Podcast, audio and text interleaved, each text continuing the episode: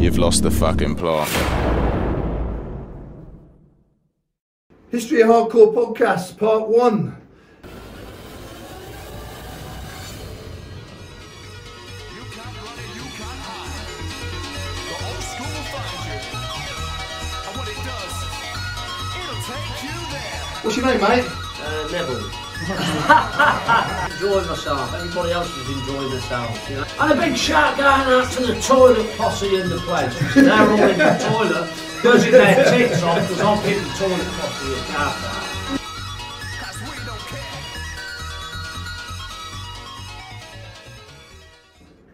of this has just come about recently. We had a lot of free time um, sitting around in a shop, as a lot of you probably know. I've moved from the music industry into bodybuilding and fitness um, with COVID recently.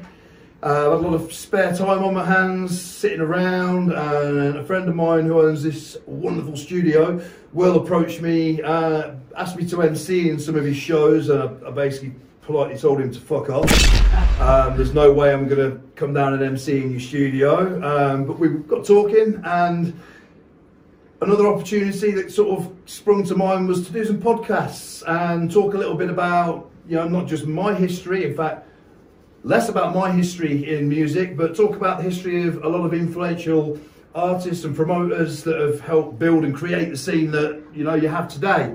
Um, so it's you know it's all about the history. It's about where the music scene's come from, where the rave started, how it happened, who's who, what's happened.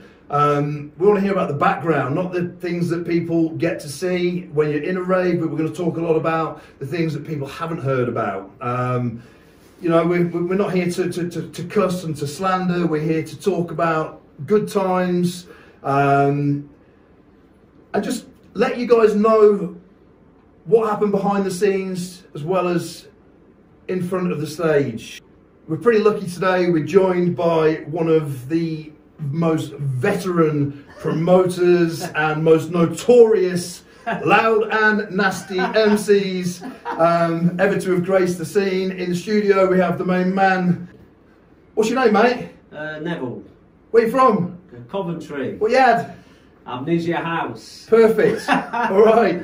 Um, so this guy basically, um, before I even started out in the rave scene, which was around 1993, this gentleman was um, involved with, um, let's say, some football shenanigans to start with, and move through into becoming a promoter of one of the biggest music brands that we've ever known, the legendary Amnesia House. Um, this guy really has seen and done a hell of a lot. Um, we're going to run through a few questions. Hopefully, we're going to get some answers. We want some nitty gritty stuff.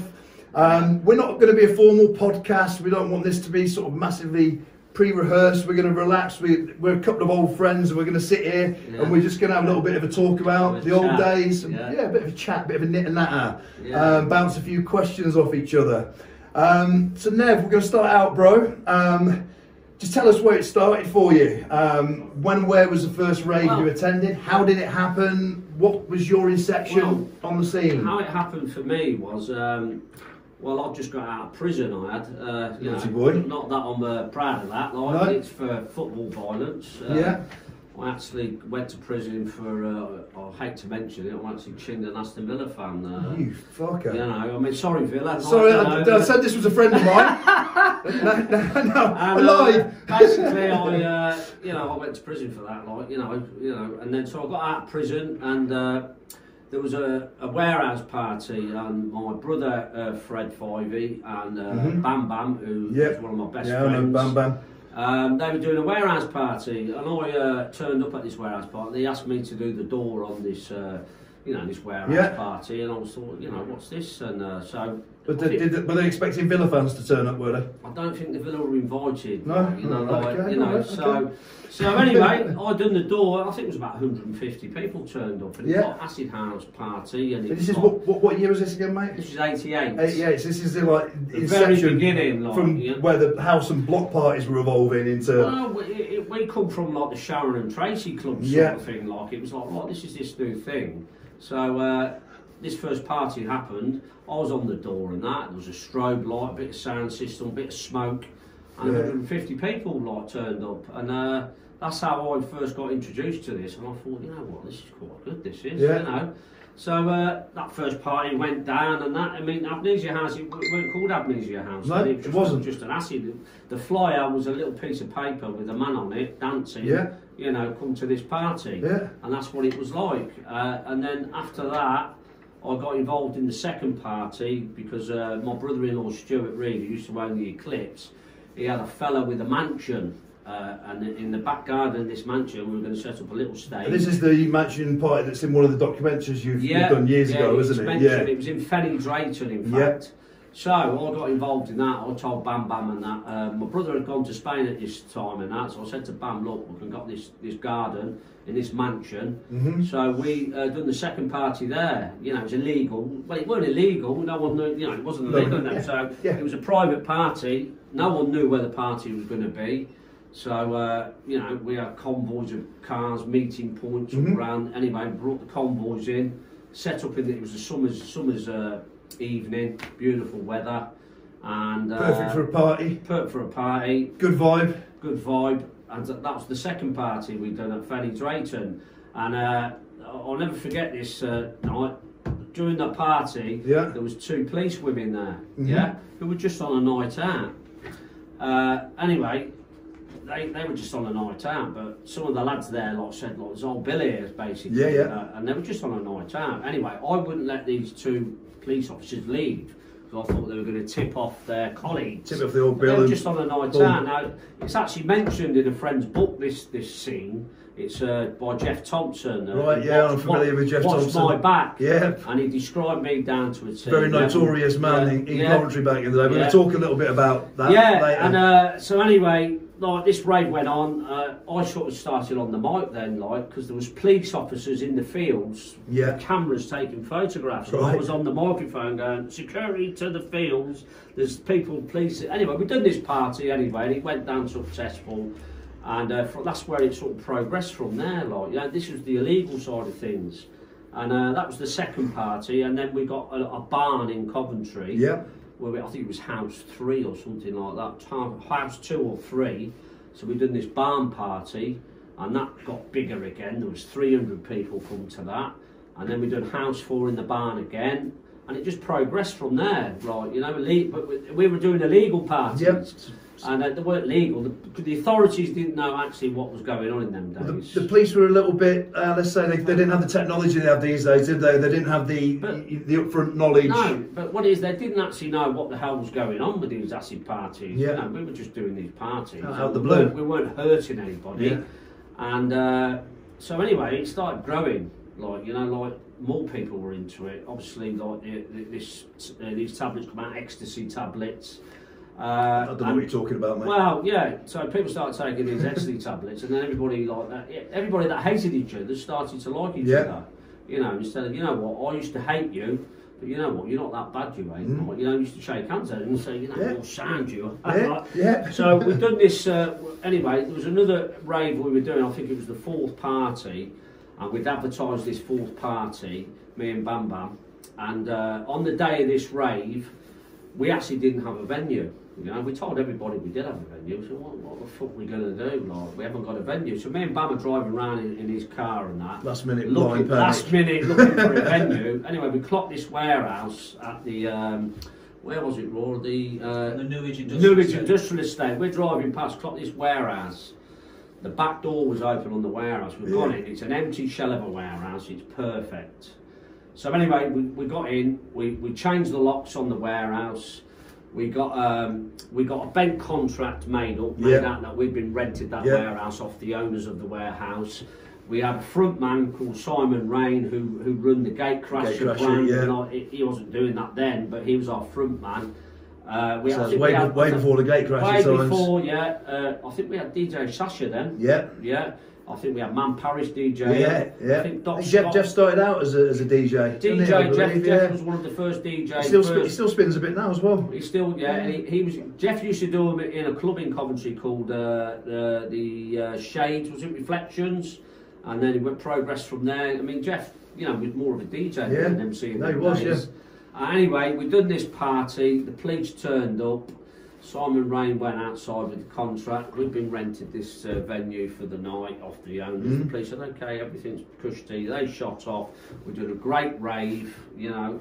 Uh, we even like cleaned up in the morning. We swept the warehouse up and left it as it was. Nice and respectful. And that was the next one we pulled off. Like you know, then you know we done it, and it was like fucking hell. This is uh, you know. I think what you did there with that party and the way that you approached it with going in and doing the contract, I think Yeah. uh, from that, from, from what I can gather, a lot of other promoters, Yeah. they, they, they saw what you did and kind of followed your suits. I think you kind of you kind of set that We- whole basis on that whole format of, of as a way of getting around it That's right. legally or Yeah. temporarily legally getting around it. I think that was kind of something you, you Yeah. spawned with, with what you did with that party. I mean, what it is, there's a lot. I mean, we basically like created the Midlands rave scene. Mhm. We were the first people in the Midlands to start this off, and then we started doing the illegal ones, and you know we've done a good few illegal ones, and then when the illegal ones finished, what it is, we, we were building up to a big one on New Year's Eve. hmm um, you know, an illegal one. Anyway, on the morning of this big event, my door got knocked by the police, and they served me with a writ that if I held any parties illegal, like parties in Coventry, you Yep. would be fined ten thousand pound. You would get six months in prison. Sounds sounds Yeah. like sounds like COVID at the moment, yeah, mate. like you know what I mean? Yeah. like, Neville, you ain't allowed to do this. Yeah. You know, don't be a naughty boy. Otherwise, you're going to get a ten Yeah, grand so. I thought, well, okay then. So I took the writ off, and we weren't doing the party in Coventry. We were actually doing it in Rugby, so Right. that writ wouldn't have worked anyway against me. So we had this massive warehouse in Rugby, and it was sized for ten thousand Yeah. people. So anyway, on that day on Central Television, the news. They were promoting the event for us, telling people, do not turn up to this event. Yeah, Look, which was great yeah. promotion for us. Thank you very Of much. course. So anyway, people were coming from all over the country. No publicity is bad Yeah. publicity, People as were we coming from all over. We're going to have ten thousand people at this party. Anyway, the police had plotted up on every exit out of Coventry. So they wanted to know where this party was. They were watching everything. Anyway, the sound system, the people that were doing our sound system were Crusader Sounds. They were a, a load of black lads that had a sound system. Hmm. Re- reggae sound yeah, system, Reggae yes, sound. yeah. They were a good sound system. And they got, actually got followed. The, the, the, the van got clocked leaving the city of Coventry. It got followed to Rugby. And we we got it all set up and that, but then the police moved in. Yeah, As last- the people were coming, and there was a big riot and stuff like that, and um, it, it, the party didn't go on. There was ten thousand people coming, like so. We got we got raided, we got burst. I got away from it. Like I didn't get nicked, thank God. Like you know. Uh, so that, that was basically the end of our illegal uh, thing, like because what happened then was the police had had enough of this, like you know, because they couldn't cope. They, you know, they said it was cat and mouse with the police.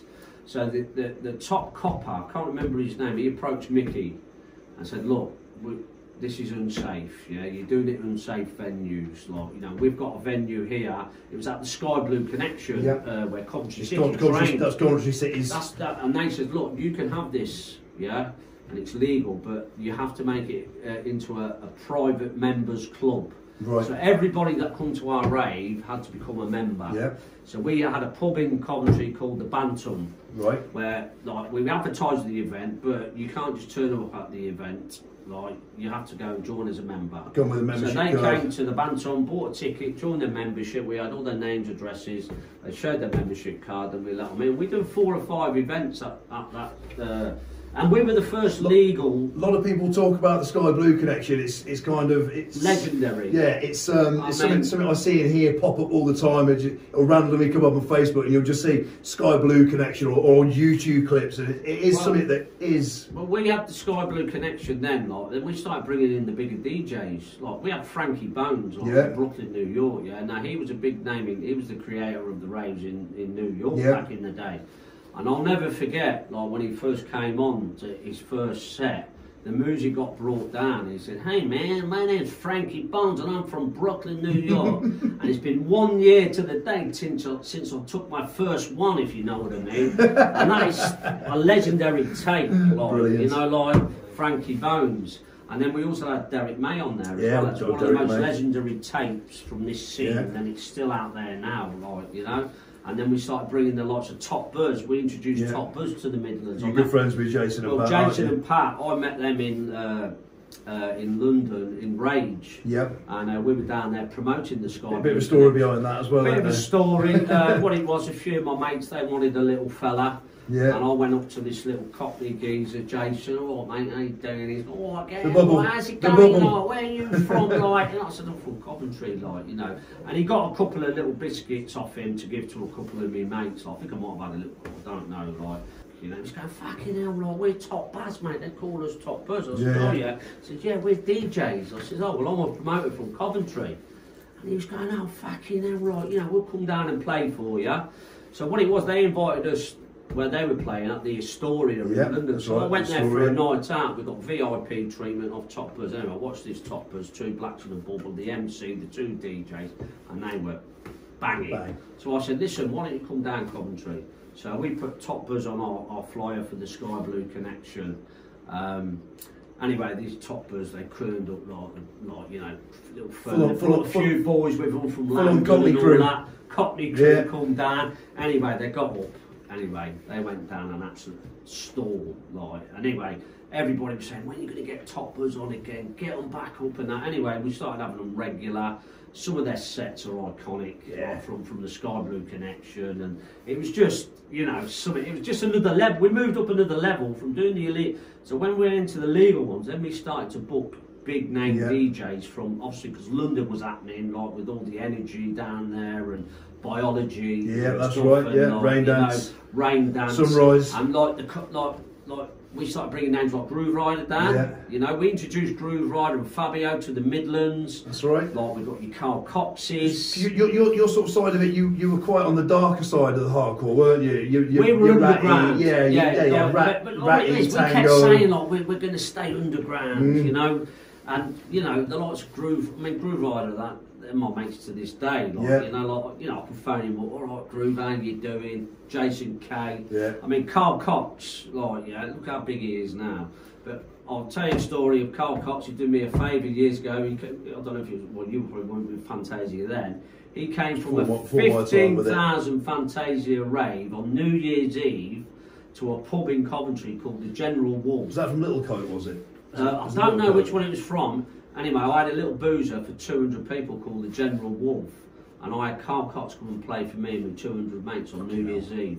I think I'll give him about 500 quid. Not many people can say Not that. many people can Not say many that. people That's can a say true that. story. You know, like so. Them DJs, you know, some of them are superstars. Like, you know, Yeah. but, but I think ma- majority of them are very humble though. Especially like Pat and Jason, good friends of mine as well. Yeah. I, I speak to them regularly. Very, very humble. yeah, yeah. You know, I think I think a lot of them. Are, that's the great thing about the scene is a lot of the artists have remained very humble. They, they haven't listen. Uh, got above themselves. No, no. I mean, you know, I, I Grooverider, yeah, yeah. I've done a 30 year celebration and that, and I phoned him up, right, Groove, it's Nev, like, you know. I said, listen, I'm doing a 30 year celebration and rave and that, like. He's gone, yes, Neville, like, I'm up for it and that, like. And he says, well, speak to my agent and that. I said, I'm looking for mates rates. Yeah. You know, as you do, you know. As we do. Yeah. So never, anyway, never done that he myself, said, speak mate. to my yeah. agent, tell him like. So anyway, I phoned his agent. Yeah, I don't- It weren't Drew Connect, it weren't Sarah, it was some was- another a newer yeah. agent. Anyway, I said, all right, I just spoke to Grooverider, I want to book him in that night. He said, yeah, sound and that. And he says, uh, right, this is the price. I said, well, Groove said I can have mates rates. And he said, what do you mean mates rates? I said, speak to Grooverider. Yeah. So he's gone back to Grooverider and then I phoned him back up and I've got mates rates. You know, like, and Grooverider sent me a message during this pandemic. Like, I put a picture up of me and Mickey Lynas, God rest his soul, my Yeah, partner, bless Mickey. Uh, miss Mickey a lot. Unfortunately, I never, never got to meet Mickey. Yeah. Unfortunately, mate. But he was a character. yeah, I've, was, I've, you I've, know. I've, and, uh, heard some. I've heard some stories. me and Bam miss him terribly. Like, you know, it's Bam's brother and that, but he was like brother to me also. Yeah. You know, and uh, so it. You know, we, we miss Mickey a hell of a lot. You know, like he was a big dent. Very, very good. I never got to meet. Yeah. one of one of the very few promoters that I, I never Yeah. got to meet, and that, yeah, Yeah. I, I- I find that quite sad. But Mickey But- was a legend in the game. He was eccentric, different. Yeah, you this, know, this, and this it- is what I'm told. A complete character. And it was Mickey's idea to get married, like on the, you know, when we done that book yeah, of love. Book of Love. I mean, we worked up, like you say, we done the Sky Blue connections, And then, like, uh, we moved out of Blue Cadets, then we went to the Eclipse. Yeah, that's right. Which, was, which was the first legal. That was their, they were legal. That was was it the first we were the night? Was first it the first legal, legal all night? Yeah. We didn't the first legal parties, but then they become the first legal All night venue. All Yes, night venue. that's right, you was. know what I mean? Was. And uh, we started doing events in there, uh, which were quite successful. Like, but uh, the owner there, Baz, Baz, God rest his soul, Mm-hmm. who's not here no more. He he wouldn't let Mickey and Bam into the place because there was a bit of a fallout. So I was in running the amnesia rage while they were sitting at home. Yeah, they weren't allowed in, and I used to get the mic and say, "There's two people ain't allowed in here tonight." And Baz Edwards used to say, "Nev's on one upstairs." you know, about Bam Bam and Mickey not allowed in and stuff like that. You Did know. they ever get in? Huh? Did they ever get I in? don't know if they'd got in there. yeah, so yeah, so I mean we did, you know, the, so we went from the illegals to the sky blue How, how long were you at the Eclipse for? Eclipse. It was, Oh, wasn't it? Yeah, we done the eclipse. I mean, we were, we were filling the place. Yeah, like, you no. know, and, uh, you know, to, turning people. That was a mad away. venue as well, wasn't it? It's one of the best. Nuts venue. One of the nuts venues. Like people came from. I mean, on a Friday night they'd have Sasha night. That's right, the house. Sasha built up a big thing, and then we'd do like one-off events Yeah. monthly there. You know, uh, and then the Eclipse were doing New Age events. They were Right, doing New all Age, were sorts. I mean, the Eclipse was a legendary club. It was one of the it was best. Fantasia there as well, wasn't there? Fanta- There was all sorts Yeah. of Jungle Fever Yeah. you know. Uh, but that was a legendary club back in the day, you know. Yeah, so you know, we just progressed. Like, listen, we were just a bunch of lads, yeah, right. Ex-football hooligans, come from a rough areas in Coventry, and we were just in the right place at the right time. Bell Green? Bell Green Wood The, End the, lads, the famous you Bell know. Green boys as yeah, well. yeah. yeah. So like, and it, you know, all our lads are good lads. All Yeah. ex-football hooligans. You know, I had all my mates working security. Yeah. You know, it was my firm. Like we were like, right lads, look after the car park, look after the doors. You know, so it was uh, a that's the way it was back in the day. I mean, there was no door, there was no badging No. for the doors. It was, it was, it was like you say, lads like yourself that were doing a bit of, bit Yeah. of football hooliganism that was out, a little bit rowdy and running the doors, But listen, doing then the proper. football hooliganism stopped. We got to know the main boys from Leicester, the baby squad. My mate Yeah. Simon Harris, he was one of their top boys, and Ersty and all that. I knew all the top boys from Birmingham, Barrington, Yeah, and, uh, Walton, who used to run Starlight and stuff Yeah. like. That. We all became mates. Shelley's was a big part of like, and I was having good times up Stoke. Yeah. Stoke on Trent was a massive part of Amnesia House. Yeah. When we got invited, Mickey got invited. Look, we've been offered this club, Shelley's. It does have some involvement with inviting you up there. I think Daz, Daz and Mickey. there. I think Daz and Mickey met first. Yeah, I think that, that And I think it was on a Sasha night yeah. that was filled out, and Mickey. Well, that was the, that was the Friday, I think, it? And I think. Daz, I think from speaking to Daz, what Daz has said is he Yeah. spoke to Mickey and Yeah. sort of said, "Look, why don't you come and do Amnesia Amnesia on the there. Saturday night?" Which so, which then was, yeah, so elevated. and that's how we ended up in Stoke. And uh, so I think we advertised the first night in Stoke on Trent. I can't remember. I know Daz was playing, but I I can't don't remember. you advertised it much after that. I No, we you needed never, to, did put, you? we, never, of. we never put a flyer out after that. No. But no one knew who was playing from week to week, Yeah. unless I told them on the mic. And then Shelley. That's if you, can, if you remember, obviously. I can remember, yeah, yeah. And uh, Shelley just grew. Yeah. You know, I used to turn up outside there at nine o'clock at night. The queue was. That was, it, it was an institution rave, wasn't it? Yeah, it was amazing. But the acts we put on in Shelley's was we had the Carl Coxes, the Grooveriders, the Enjoys. There was one night we were doing the academy in Manchester with the Prodigy, yeah. And then we, we were all on the sesh with the Prodigy in the Yeah. hotel after in Manchester, and we were doing Shelley's the next night. And the Prodigy said, "Listen, we'll come and play for you in Shelley's tomorrow, like on, on the house." Yeah. for nothing.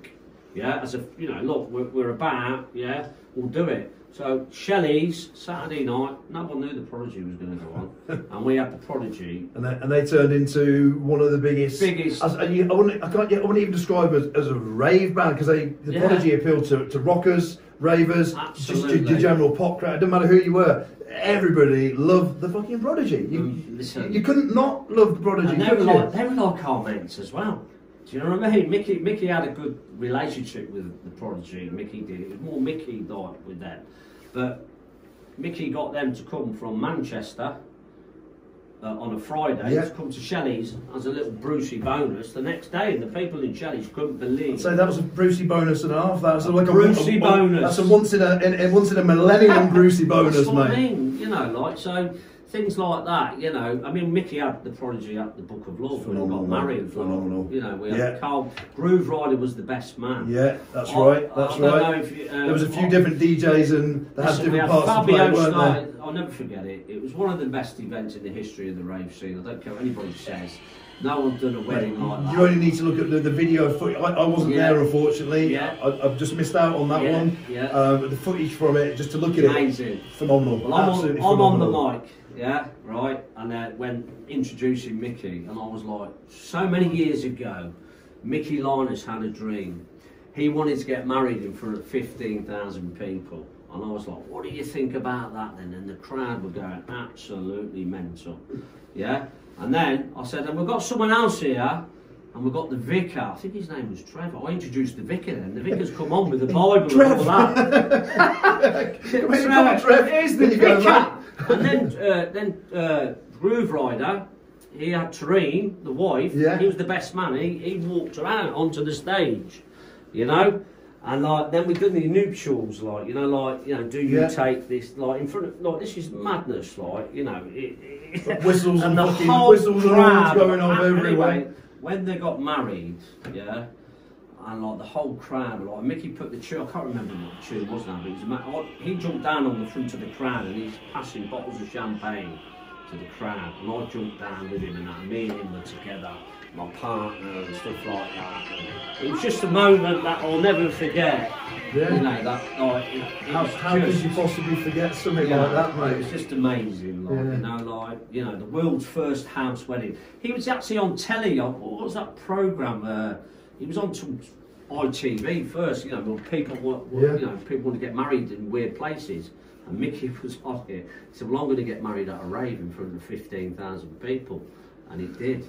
It happened. So one of those where most people thought, oh, I want to do this, I want to do that, and people were like, yeah, yeah, yeah. happened. Mickey said it, and he went and fucking done it. It was amazing. Yeah, Prodigy, Carl Cox, Grooverider, Top Buzz, Mickey Finn, all the big, all the big acts there, No. all the PAs there. So for anybody that doesn't know of the Book of Love, do a little bit of research, go Have a look at online, go on YouTube, Google it, look at some of the videos, look at the flyer, look at the lineup, because honestly, um, it was something else. Something Just go on, research it, have a little look. Um, yeah, this show's called The History of Hardcore because we want you to know Yeah. the history, the facts behind it. Um, how the scene that you have now is even still fucking here because Yeah. I can tell you now, without you know promoters like Nev um, and many others and many other artists, there would be fuck all there today. Yeah, yeah. So I mean, It's like about the say, roots. some of them artists, like you know, they were starting at the beginning, and you know, the big artists. they, they weren't big names to start with, were they? They, you know, they all uh, but we, we grew with it. We booked a lot of them all the time, and they become big. Like they're from London, you know. No one really knew a lot about them from London. We brought them to the There was, there was quite a big separation in, in the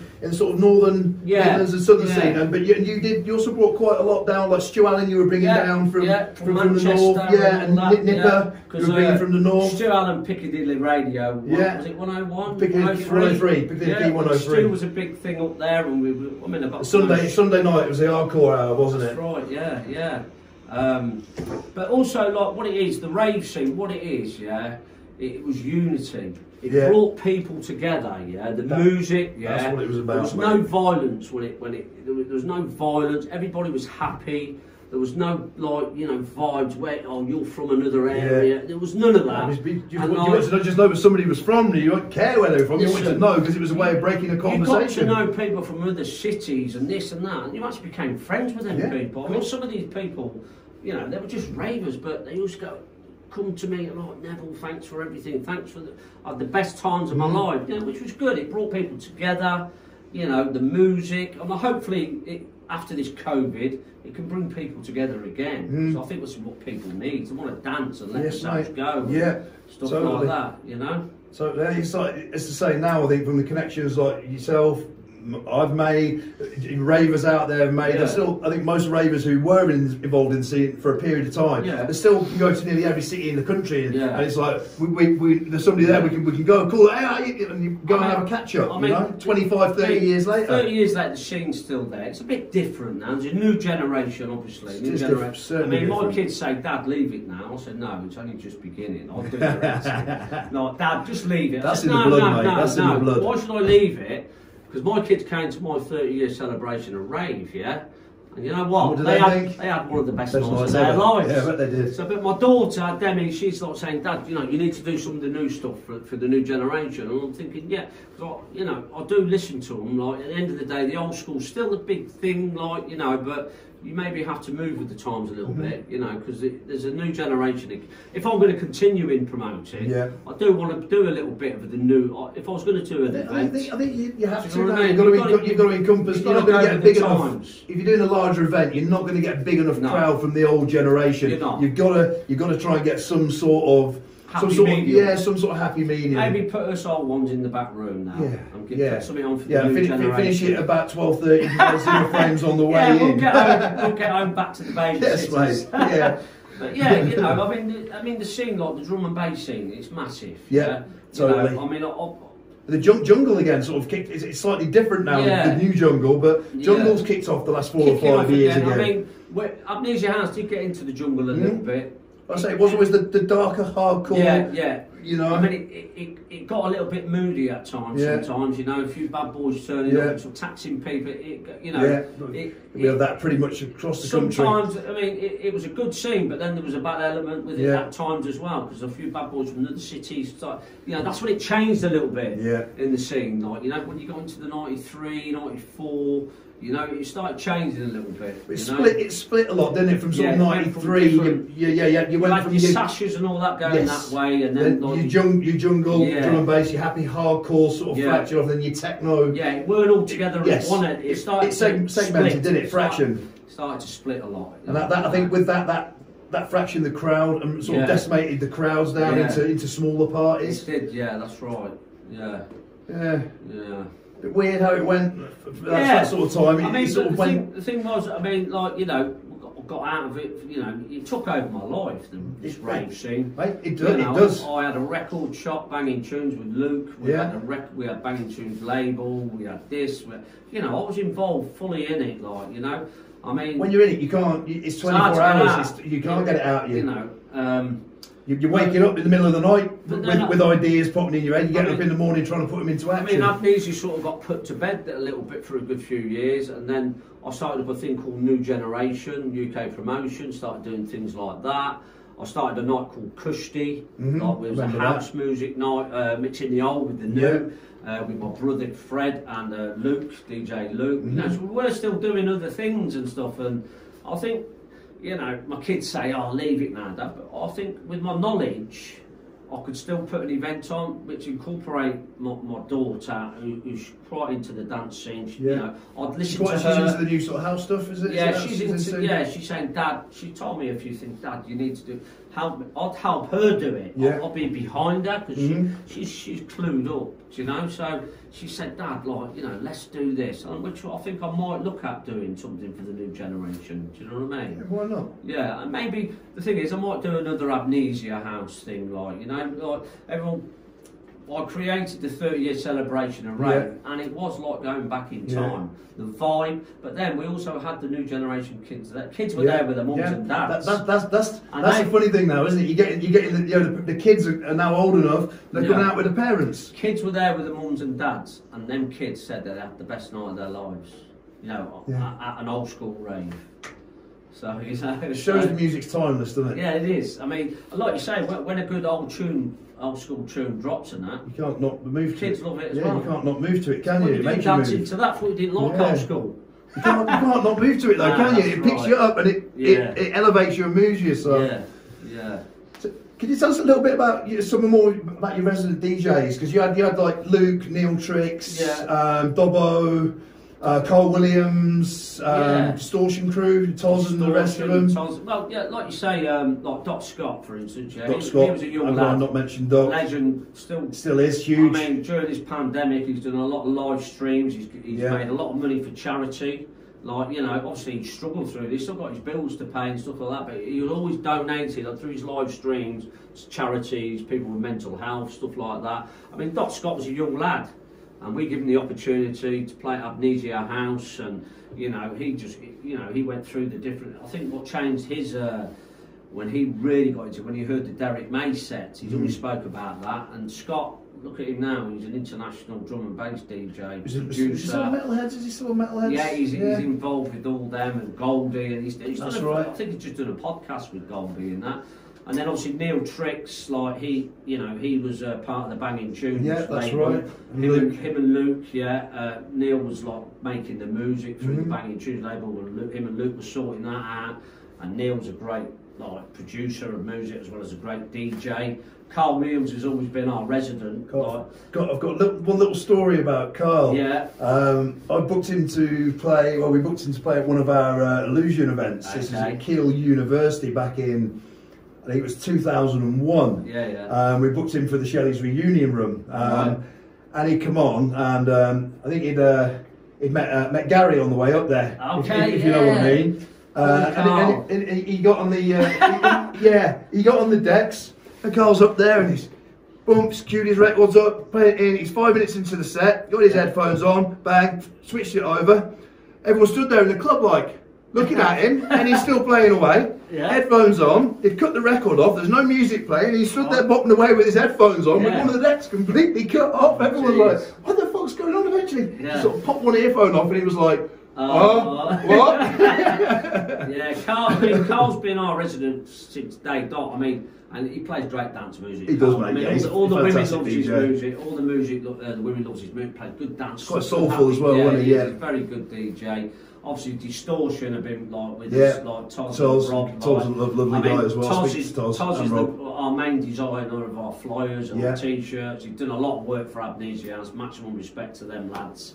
You know, Lovely uh, guys as well. Yeah, Dobbo. lot- I mean, lot of time Dobbo. Dobbo was one of our first early DJs, and that sort of Dobbo dropped out of it. Like I think Never met got- never met Dobbo. Dob- yeah, Dobbo went uh, off to India and you know, Do, you know, but Dobbo was one of the first original Yeah, was, Amnesia yeah. House DJs. Very good DJ back in the day, you know.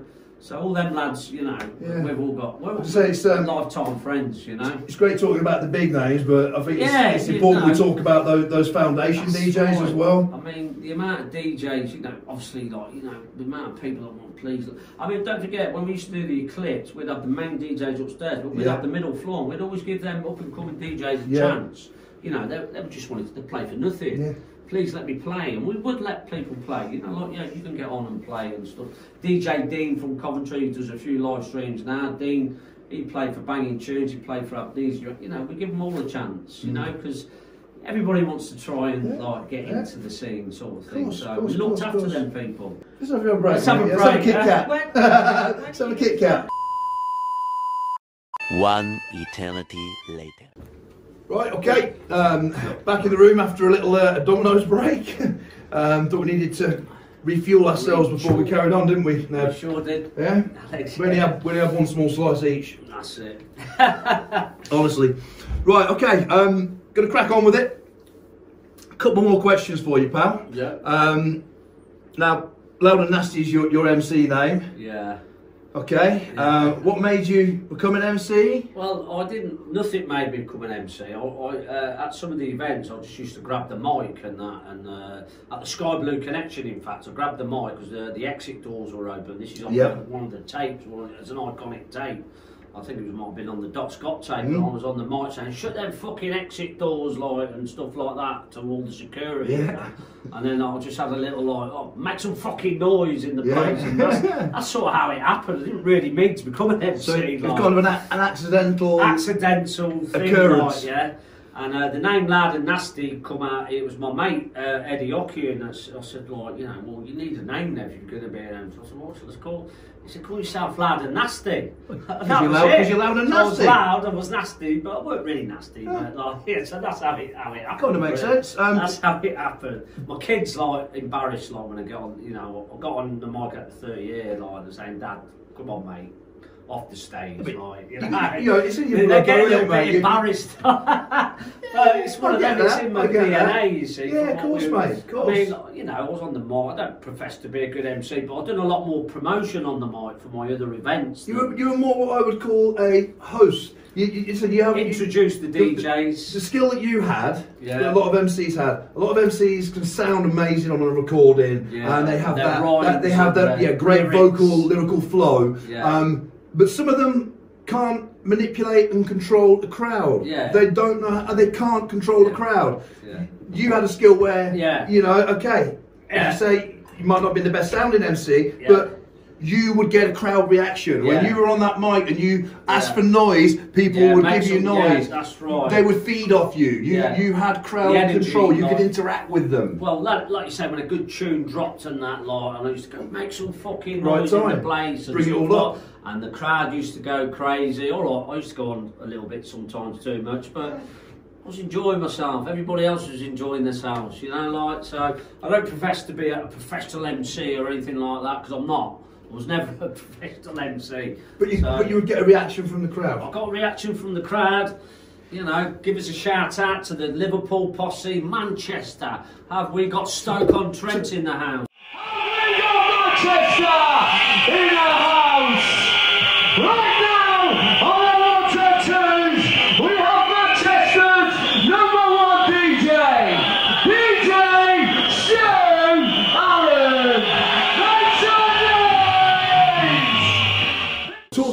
Posses, we was having a, a discussion the other week, Yeah. weren't we? We were talking Yeah. about a few of the different posses that you get in clubs. You have like, you know, Yeah. Kinetic, you had like Yeah. the flashing posse from Manchester, or Yeah.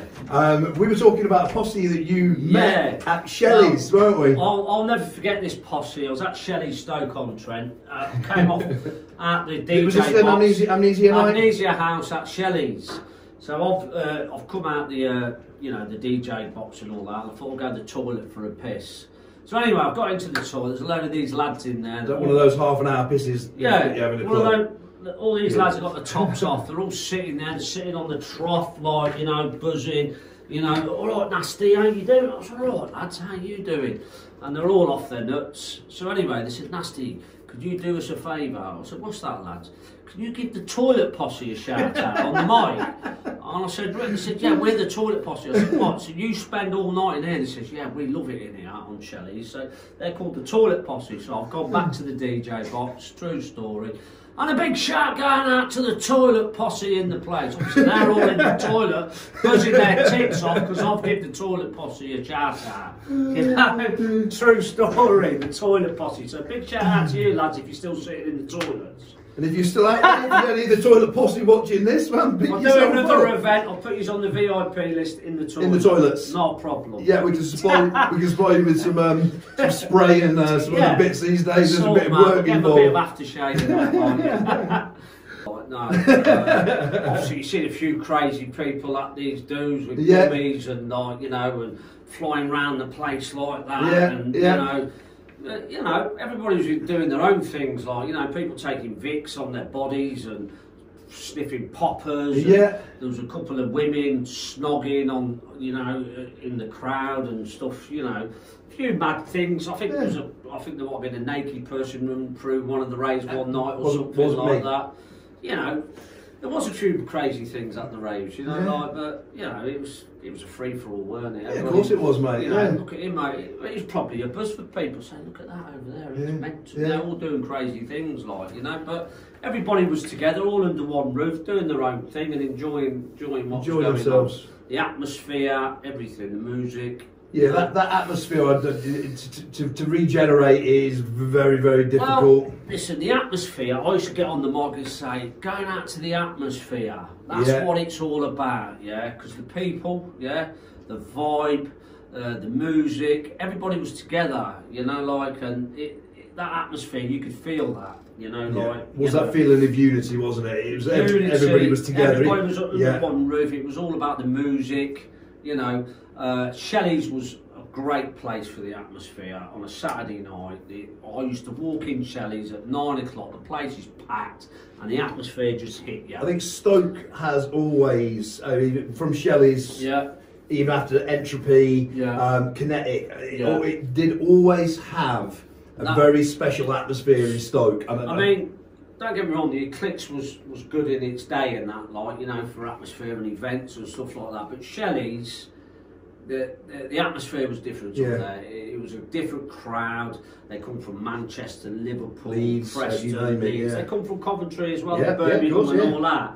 The atmosphere was second to none. yeah, I, I, You I know, would agree with that. I- You know, I'll, I'll always remember Shelley's got a good part of my heart. Again, I, I miss. Shelley's. It, for me, it was Yeah. kinetic. It was kinetic. but- Yeah, yeah, Kinetic. I Um, went to them events in Kinetic as well. Like they were amazing. Like Stoke on Trent was was a rave mecca. Really, Yeah, it was, in mate, the it middle was. between the north and us in the Midlands, and everybody used to. Look at it now. Yeah. Nothing. We got we got hardly any clubs left here. There's No. hardly any bars left. There's very very little. It's the same as Coventry. Coventry Ghost Town. You know the specials. Yeah. Like, I mean. There's, there's, going to be two main clubs in Coventry left. That, that's the Kasbah and the, the new Empire. A friend of mine's opening up the new Empire. Like, That's Phil Rooney, isn't it? Yeah, it's Phil Yeah. Rooney, a good friend of mine, and he's going to be doing live bands and stuff like that. He will do dance events in there with certain people and stuff. Yeah. But there ain't a lot left. No, there's not, mate. You know, like, which There's is a not. shame, really, for, for the for the younger gen, the new generation. It's hard, it's hard to build a music scene without any foundations to, to put them in. There's, if there's no venues, where, where, where do we go with, with Yeah. regards to, to build? And that, that's another question I was going to ask you: is was where do you see the music scene evolving, or how do you see it moving forward after this COVID Um, pandemic? Well, I, I think it's, it's going to be a bit of an explosion again. Yeah. Obviously, there's a lot of pr- promoters that probably haven't done anything for a while and stuff like that. Yeah, and definitely. "Oh, I'm to do this. I mean, like, I think the, the new generation kids got like they want to get out. yeah. So if you put the right thing on, you know, put the right Do thing think, on. do you think it's just going to peak for a while and then? possibly Drop back? level out again. Yeah. You know, but uh, I mean, don't forget, there's a lot of artists that have been out of work for a long Yeah, time. totally, You know, it's affected a lot of people in Well, the the whole, the whole sector shut down. It's You know. clubs, artists, Yeah. venues, festival owners. Everybody has been I, I wiped beat out. that, like Yeah. you know, it's affected thousands and thousands of people in the scene, like you know, like that's their income and stuff. So, but I think like it's going to be interesting to see what happens when uh, you're allowed to open up again. Uh, have you have you got to have a vaccine to get into a club? I- am a bit worried about that side of it. Well, We're doing a, a Legends reunion, which Yeah, yeah. is selling very, very, very well uh, in October. Now, I think you've chose a good date there in October because it's giving A it little bit- a bit of extra- You haven't gone like uh, the 26th of June. No, that's, that's why we've done it, mate. done it- That's you- why we've done it. Yeah. It gives us time to assess and Yeah. see what's going to happen. If it can't be done freely, we will we'll move it to a more suitable date. Yeah. The way I think it will be by then, I, I So think hopefully everybody. I think the vaccine will be out there. I think Yeah. I do think that most clubs, theatres, festivals, I think will be open and running. But I do think you will need to either have a vaccine passport, as they're going to call it, a card to show you've been, or an on-the-day COVID test to get in. And I think I think that will. We might have for to this do COVID tests outside in. the event. I think you can do. You can get, get a result in half an hour. half an hour. We'll, we'll start that about two o'clock, right? Yeah, it's not done that. I mean, like you said, I mean, people have been asking me, um, are, you know, are you going to do another event? Now, at the moment, not really. Yeah. You know, I'd Wait- like wait to think. see. I'd like, yeah, wait and see. You know, what's the point? I mean, I was thinking about doing something similar to yourself a bit later. I spoke to Mhm. Phil Rooney from the uh, Empire and that maybe I could advertise an event, but then. You know, I've got to book DJs, and then so they're going to want deposits, yeah. Mhm. And then you know, if it don't happen, like you know, you've got to try and get them deposit. You know, I don't know. I mean, I've been thinking about it, but as it stands at the moment, we're, we're just going to see what happens. So what we've done with our artists we've booked is we've, we've, we've paid deposits on them. Yeah. Uh, but I've done it under the agreement that should the you know It for any reason the event doesn't go on due to back. COVID, that yeah, well, well not we'll, we'll just we'll just carry it over and use Carry it at a future yeah, date. yeah, So yeah, um, you know the, the artists are being a great. They're working with us. They obviously want things back up and running. do, yeah, and yeah. I think between promoters and artists, I think there's got to be a little bit of leeway and give and take to make it happen again. You know, is, yeah, because it's going to be like starting all again. mate, it's, For, it's- for a lot of organisations, it's like basically it's might be going back to the very beginning.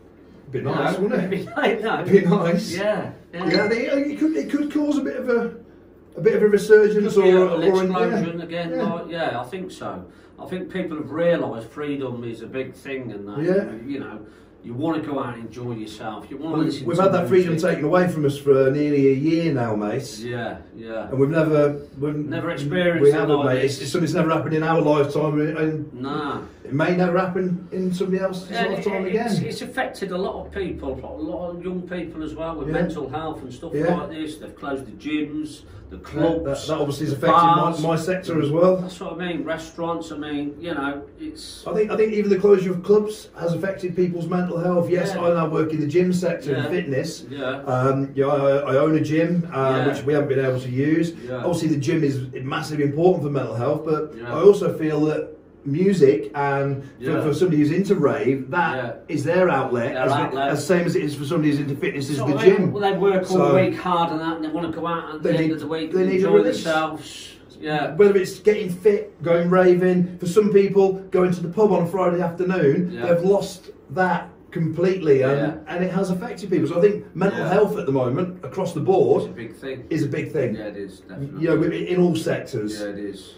Yeah. So hopefully we'll, Yeah, you know, we'll all bounce back. again. Yeah, mate, we, we will, hundred percent. I'll have to pick my kids up from outside the clubs because I ain't allowed to go clubs no more. Kids No. told me I've got to retire.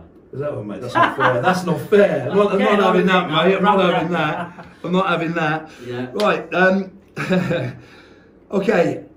We were talking before a little story, weren't we, um, about you, um, an, an owner of the Oh. the Eclipse Club. Little, a little, Oh. a little story. Right, yeah, it was a little skirmish. Tell, I tell us again, mate. 'cause Yeah, it's, a, I mean, it's a funny one. It's a good one. It's quite, you know, it's a story from from you know the rave scene. I mean, what happened was I had a, a shop opposite the Eclipse. uh, Yeah, that's called, right. Called Banging, Banging Tunes. Tunes. And uh, Baz, uh, who was one of the owners of the Eclipse, was Stuart Reed. Uh, uh, what it was, Baz was a feared man. You know, Bit of a naughty boy. if you got caught dealing in his club, you were in big trouble. Yeah. Yeah, you know, you'd get your hand on the table like that, you'd have a hammer, you better tell me who Yeah. you're selling for. You know, he had Yeah. strong arm tactics Yeah. because he wanted to control, because there was a lot of drug dealers and that, yeah. Mhm. So I'm outside uh, banging tunes, and he's come out the club, this is in the afternoon, and he said, Nev, come here. So I thought, oh, what have I fucking done wrong here, like, you know? so anyway, two P moment, mate. he says, you better tell your fucking brother and your fucking mates to stop dealing in my club. Yeah? I better tell them. So I fucking turned around. I said, you fucking tell them. I ain't telling them. Yeah? I was a cheeky little fucker. Yeah. I thought, I, I ain't being told. I don't care. I know you're a tough fucking bloke and all that. But God rest Yeah. your soul, Baz. You know. No longer with so us. in the end, like, I've gone back into my shop. Anyway, 10 minutes later, Baz has come running over the shop with a nine bar. And uh, he was going to cave me head in, and I had CS gas. So I've gone, come on then. So obviously, Baz I was going to spray him with this. Uh, Yeah. Good job I had the Yeah. CS You gas. had the reach. So that was that. So anyway, then there was a few phone calls going on and all that. And Baz wanted to have the one-on-one with me, a fight. He says, "Right, tell that little fucker we'll have a one-on-one." Which, at the end of the day, it's better to have a one-on-one than get your head caved in by a metal bar. Yeah, totally, mate. So, Uh, so in some cases, it's the only way it's ever going to get. yeah, It's ever going to get ended is Well, by, by going and doing it. The right way to end something is man to man. No weapons, Not like nothing. not like these kids Not these like, days. like today with these knives and stabbing and stuff like that. Yeah. So Yeah. there's a few of my mates like Pee Wee, Fatty Smith. uh, A few, only about seven of us, and a few. Uh, so we've, I've got it. So anyway, I was gonna. I wanted to fight him up in the park, so I Yeah. could hit and run because I thought he was gonna bite me fucking ears off and everything. So anyway. Was He, he quite, he quite, didn't want to go to a park. He said, I'll tell you what, I'll fight you in the Eclipse on the main dance arena, the rave club, yeah? It was like uh, going into the uh, Gladiators arena, Yeah, yeah, yeah. David and Goliath. Here's this skinny little fucker about 10 and a half, 11 stone against a 16 and a half, 17 stone big fella. Big youth. So anyway, we've got in. I've got searched for any weapons and all that. He got searched. Everyone was up on the balcony, just me and him. That was it. And there was a ref- referee as well. bit like a traveller's sort of Yeah, setup, yeah, yeah, like, you know. So anyway, here we are. I'm a bit of an ex-boxer. Had a good left jab. And I started hitting him a few times, going good shot, and it weren't really affecting him. 'cause he's a big, lump like yourself, like you know. So, uh, so anyway, we had it for about ten minutes. I was, I was winning on points. You know, he couldn't get near me. I was a bit fast and that. You know, you know, bang, bang, bang. Anyway, in the end, we got into a bit of a clinch. Yeah. Yeah. So anyway, he got hold of me. You know, he, he, he got hold of me in the end. Anyway, he's got me on the floor and he's gone bang like that. I didn't have the strength to get him off, so he won the fight because Yeah. I said I've had enough. And I'm glad some a ref was there really because Yeah. he probably could have took the. Have carried on going, You there would know, been a uh, bit, so a bit more anyway, damage. You know, he won the fight, but on points, and it went to a points decision. I might have, like, you know. Anyway, respect was gained. Yeah. Yeah. Because he said to me, "See you, you little fucker. Fair play to you. You stood up to me.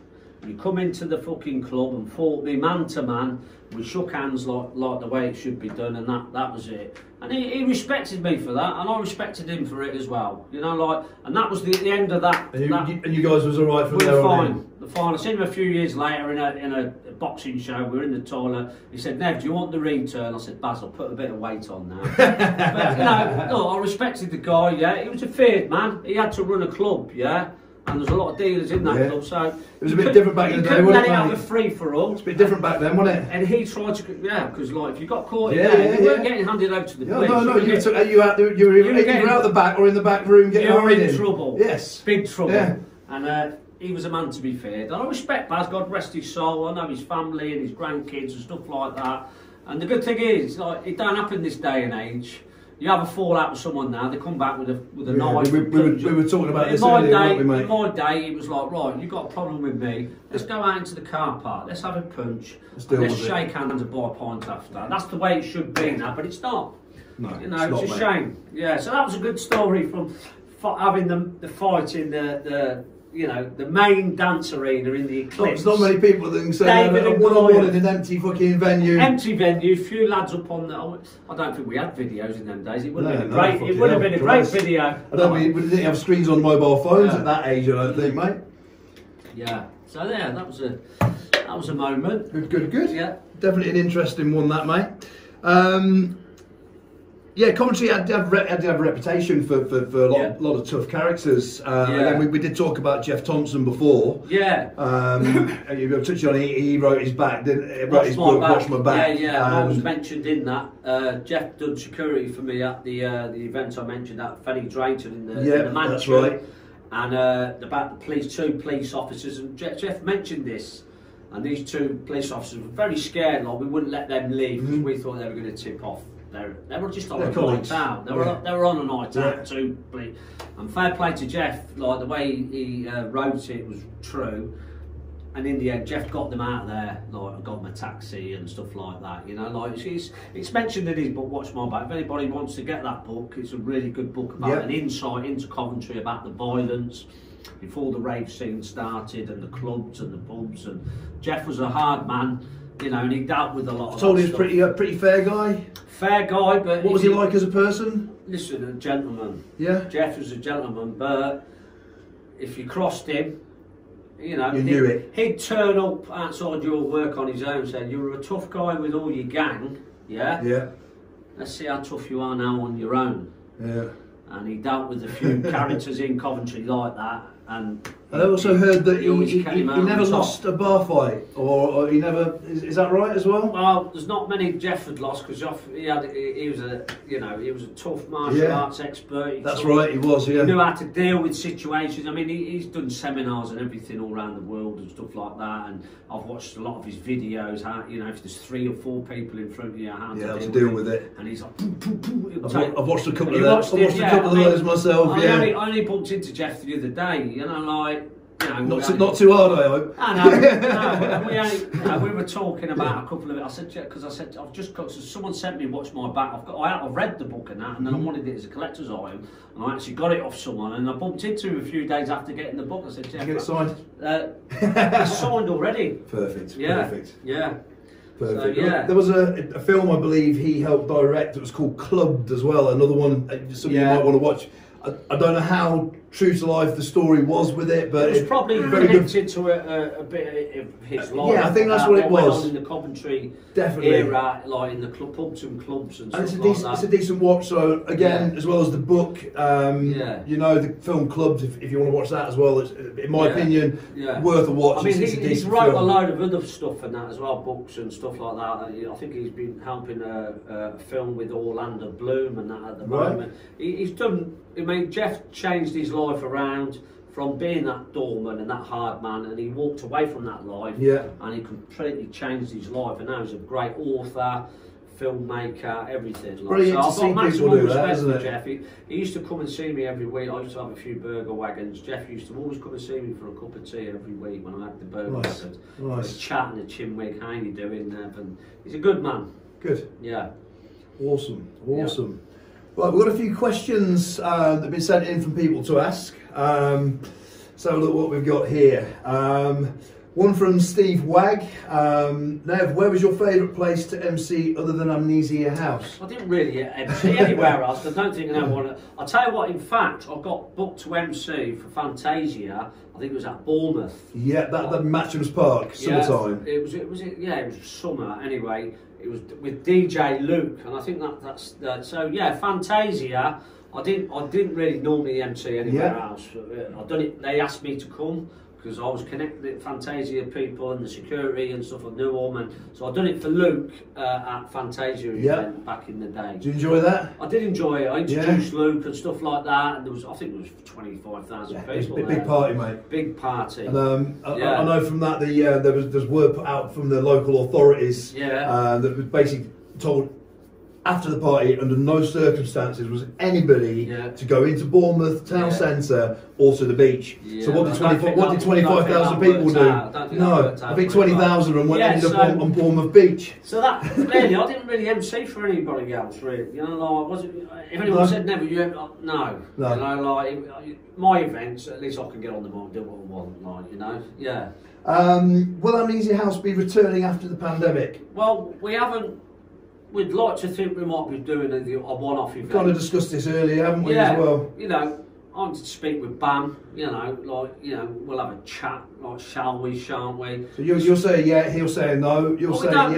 know. I mean, like you know, because things have changed quite a lot. You Yeah. know, and you know, my daughter's telling me like we've got to do some of the new stuff, like for the new generation.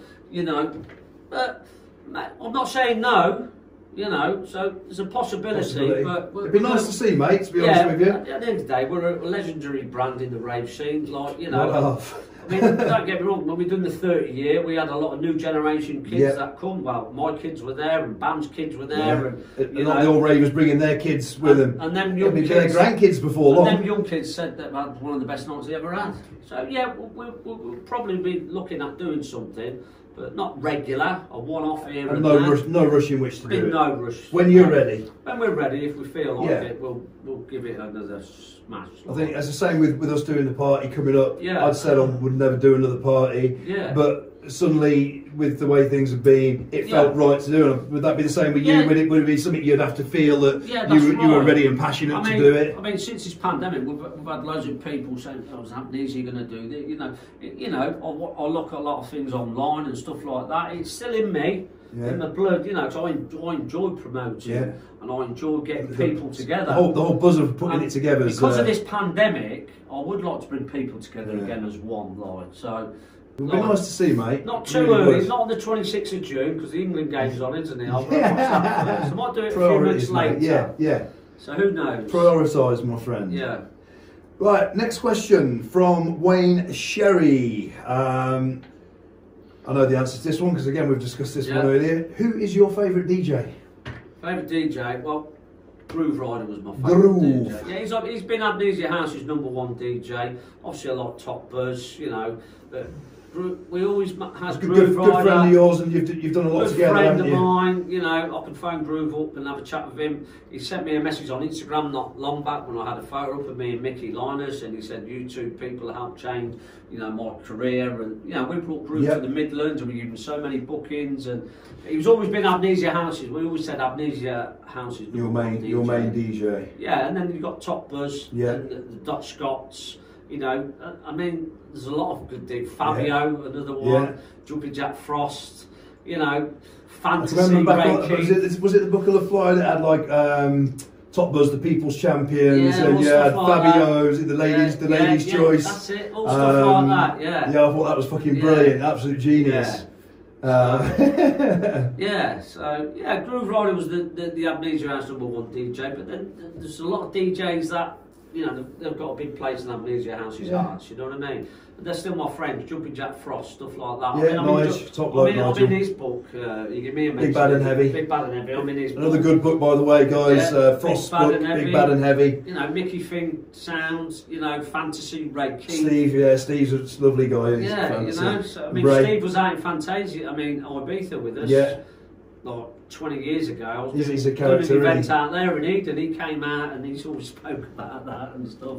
Used to love his sets with Gemini as well. yeah, yeah. Gemini when they, when they, when they were performing Yeah. together. Yeah, I mean, we've had all the names. Rat Pack, you know. Yeah, They're good friends of mine. Yeah, same here. You know. I still speak regularly with yeah, Mark. Mark and Everson. Yeah. You know, good people. Very good So, people, yeah. man. Very good people. Um, I say Mark was one of the, one of the few. But my dad passed away last year. Mark was one of the few people because I've been away from the rave scene for quite a while. Yeah. To, to get in touch and just you So, know, yeah, yeah, yeah, and he it's sent nice, me, isn't it? he sent me uh, you know, a message. It was like a paragraph, but a really Yeah. nice. Deep, Yeah. meaningful message, and just, just to get that, you It's know what I nice mean? to know Mark. that, yeah, you that, that you, you still thought Listen, about. Like how I look at it, well, we're promoters, yeah. Yep. Because you work with these DJs all these years, they're not just like DJs to me, they're like friends. Yes, yeah. You know, like personal, like Jason Kaye and Pat, Mad P, and you know, if I bump into these people, Yeah.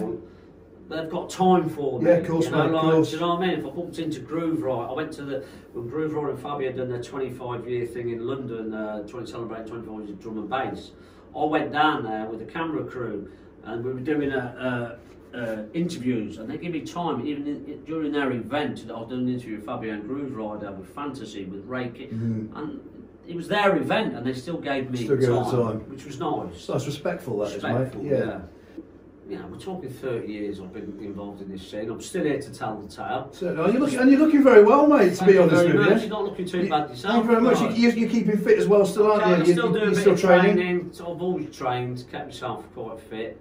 You know, you've got to. It's good for up here as well. Yes, definitely, mate. Physical Um, and mental health go I mean, hand there's a lot hand. of people that isn't here no more. You know that we've lost. I mean, There's like, a lot, Mickey, mate. I lost. I lost one, my, a very close friend. Uh, he's my right hand man, my flyer man, little uh, Floss Jones. Yeah, And every time I do an event, he was uh, uh, my right hand man, me and him, and driving the car, putting posters up. He, he was a lovely Mm. lad, and obviously sadly passed away. And I miss him. You know, if I ever had to do another event again, I'd miss him so much. Yeah. because he was a big part of it. You know, and like there's Mickey Lynas, there's Shorty. There's a lot, there's a lot of people, lot of people that- now, so mate. Yeah, that aren't there I'm anymore. blessed to still be here. I'm blessed I've still Yeah. got my health. You know, I'm blessed to be here telling this story. To be honest, It's, with you. um, it's funny because I say not not funny. uh, strange. Somebody put a picture up the other day. I think it was um, Danny from Fibre Optic. Yeah. Um, Mickey. Murray. um, Murray, Murray, uh, yeah. Gideon, Yeah, I did I think there were six people in the picture, and Oh, think four of them are no, no, no longer with us. And it was just to look at that picture, uh, it was kind of emotional. Like, fucking hell! I mean, you know, these are like legendary, Legendary people, you know. massive part of the scene, like you know. Yeah, totally. makes you realise how lucky you are. It's, yeah, it's still You be know. here and have what we got. That's right. Yeah. But I count our blessings some days, mate. I say we're not getting any younger, That's it. especially yourself, like you know. Well, I've got eight. I've got eight grandchildren. I've got five children, eight grandchildren. I was going to say, tell us a bit more about the family. They're all healthy. My grandchildren are amazing. I've got another grandchild on the way in March. So, you know, granddad, I can tell them all my stories, on the grandkids. Come round, granddad, to listen to my. so, yeah, you've it's you've got all plenty good. to tell them, mate. Let's Yeah, put it that all- way. It's all good. So you enjoying life, Enjoying life, yeah. work-wise, at the Work, moment? working hard, yeah, doing the insulation business and stuff like that. Not going well. going all right. I mean, we've had to stop and start Yeah. the pandemic and stuff like that, but we'll keep going. everyone's been the same Keep through it, stop. I mean, I know a lot of people that have lost their jobs and they're struggling for, you know, you know, you just got to try and keep going. Hopefully, things are going to change again for Yeah, everybody. they will, they will, they will. Yeah. We've, we've just got to keep pushing, mate. That's, that's as simple as that. That's it. Um, one from Darren Torchman. How did how did us two meet? Um, We've just been talking about that. Yeah, we? we've, we've I mean we've we've been in contact for quite a long Yeah, time. yeah. But I think we, the first time that we're trying to figure it out, the first time we actually met was I think I think it was at a pandemonium in. Birmingham, Yeah. um, which probably would have was, you been. know. I think it was. Which yeah. would have been. I'm trying to even think when that might have been. 2005, something like that. I wouldn't know, Alex. You know what I mean? 'Cause it's that many yeah. years, like. Um, yeah. But no, we haven't known each other since no. the early days. No. um, no. But we've clicked pretty well. Clicked. Yeah, we Yeah, have. We have clicked yeah. well. Yeah. Yeah. It's like a like a granddad sort of grand, The unit, grandson the unit. MC, the smaller MC. Respect. Total mate, always, Yes, always. yes. Thank you for having me today. I've Mate, it's been an absolute pleasure. Yeah. Um, I say, I I imagine we could probably keep going for hours and hours, but what I don't want to do is I don't want to leave these podcasts No. where they drag out and go No. on and on, and, know, No. people end up sitting Yeah, and watching bored. it. Yeah, you don't want that. Like, at the end of the day, I'd like to be able to tell a story. Hopefully that people have liked it. I'm sure people, I'm sure people will well enjoy it, mate. And uh, yeah, Just if if if, if ne- never been a bit like yeah, I'm Anthony's a pants, hyperactive and, and, and, I, I'm the same. I'm a I'm, a boxer in that, like, and you know. I, I've been like probably making you seasick at the same yeah, time. So. yeah. We, we should have put Yeah. a punch bag in here or something like that. We do, we, do. We, do, a part two. We'll get a punch bag in and we can do like a fitness session as well. listen, thanks to the lads as well yeah, for uh, lost the plot. Thank you very much for the studio. And uh, well the, agent, guys. the agent Rory. Agent Rory. Um, he- Special done- Agent Rory. He's done a great job. He's on the 10%, uh, mate. He's on the Stella. he, he was on ten percent, but he had more than ten percent Yeah, of the pizza. I can tell you that. Top one. Right, guys, that's History of. Hardcore Podcast Part sound. 1. We'll be back uh, next weekend. I'll be with Geoff MC Man Paris, Legendary. legendary Geoff MC Man Paris. The following weekend, I'll be with Stoke's very own DJ Daz Willett. Um, hope you enjoy the podcast. Um, we're just going to keep, you know, it's, it's a new thing. It's new to me. Um, hopefully, we can evolve, push it, expand it, and keep it moving. So, peace, love, unity. Thank you very much, guys. Out. Excellent.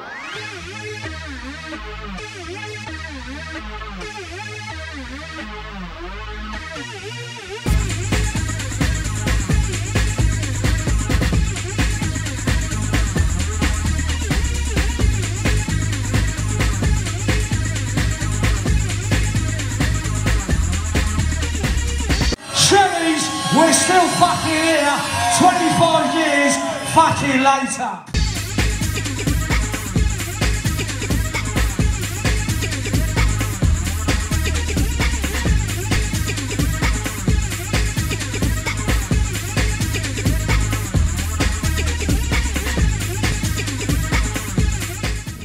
You've lost the fucking plot.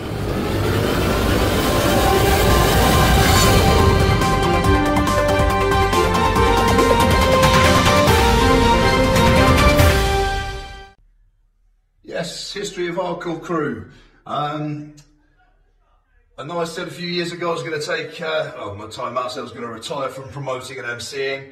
Um, during the lockdown, it's given me a little bit of time to sit back, reflect, and the whole not going out thing has given me the urge to put another party on. So I thought, fuck it. I had a little bit of a vision for a lineup. Um, it's a unique lineup, um, one I think reflects truly on what we're trying to do, which is um, it's Legends of the Leisure Ball, which is the Club Kinetic reunion. Uh, club Kinetic was a club that uh, basically kicked off my career as an MC, uh, raver, and a promoter. Um, a place that I hold very dear to my heart. Now, I had a little bit of a vision, and the lineup popped into my head, and I thought, do you know what? I thought, fuck it, we've got to do this. Um, put one more party on. Um, the time is right because I felt it was right for myself. Um, the passion came back, and I know that if I do a party and my heart isn't in it, it isn't going to be the best party. But I also know that when the passion is in my heart, the parties that me and Stacey put on, as you're aware, are pretty much unbeatable. We don't mess about with lineups, we don't fuck about with production. Um, we simply put together the best possible package for the people, uh, and that's what we've done. Um, so, lineup wise, the division came into my head.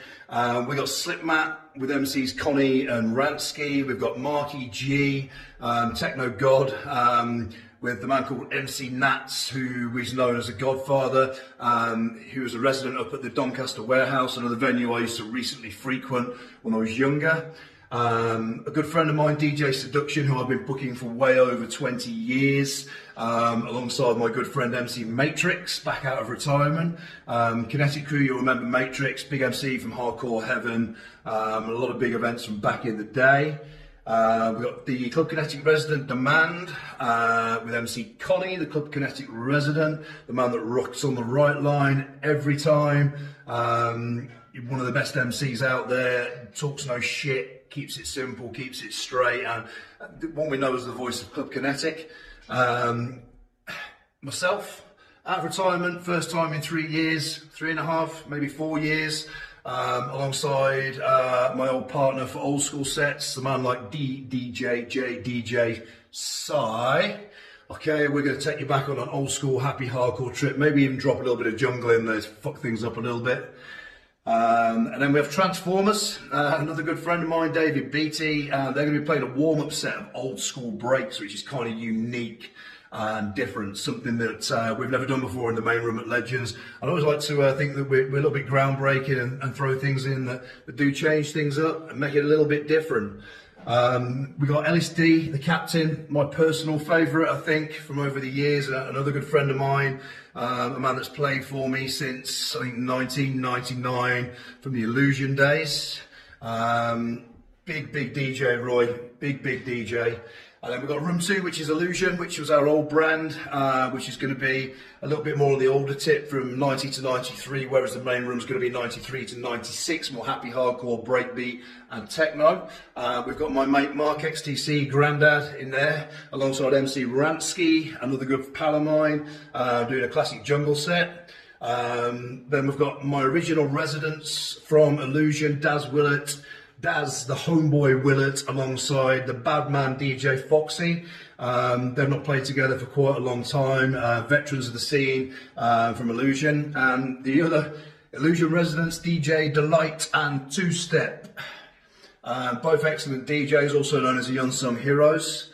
Um, Andy Techno, my old mugger, uh, alongside my good friend DS, Dave Shimin from North Wales, representing.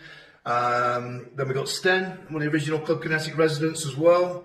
Uh, Marty B from 90s Ravers and Revive. Um, Cuz. And then we've got MC's Nitro, who is an MC that I personally brought onto the scene. Um, I gave him the mic for the first time way back when at Bowlers for Compulsion. Uh, my good friend Lox, who's our resident MC, and another good old school friend of mine who was uh, a regular at Kinetic uh, as a raver, and you'd know him as the black guy with the blonde wig, um, MC Curdy. So you can get tickets directly from me. So hit me up on Facebook under Alex MC Energy on that account only, because that's my music account. Um, and we'll basically take payment and send you codes out for the event. There are only about 180 tickets left out of the 500. It's a small, intimate event, so I do advise you don't fuck about and think, oh, I'll get them close to the date because you won't. Get them now or you won't get them at all. All right, legends, enough respect, big love, raving crew, history of hardcore crew, peace, love, unity. Peace out.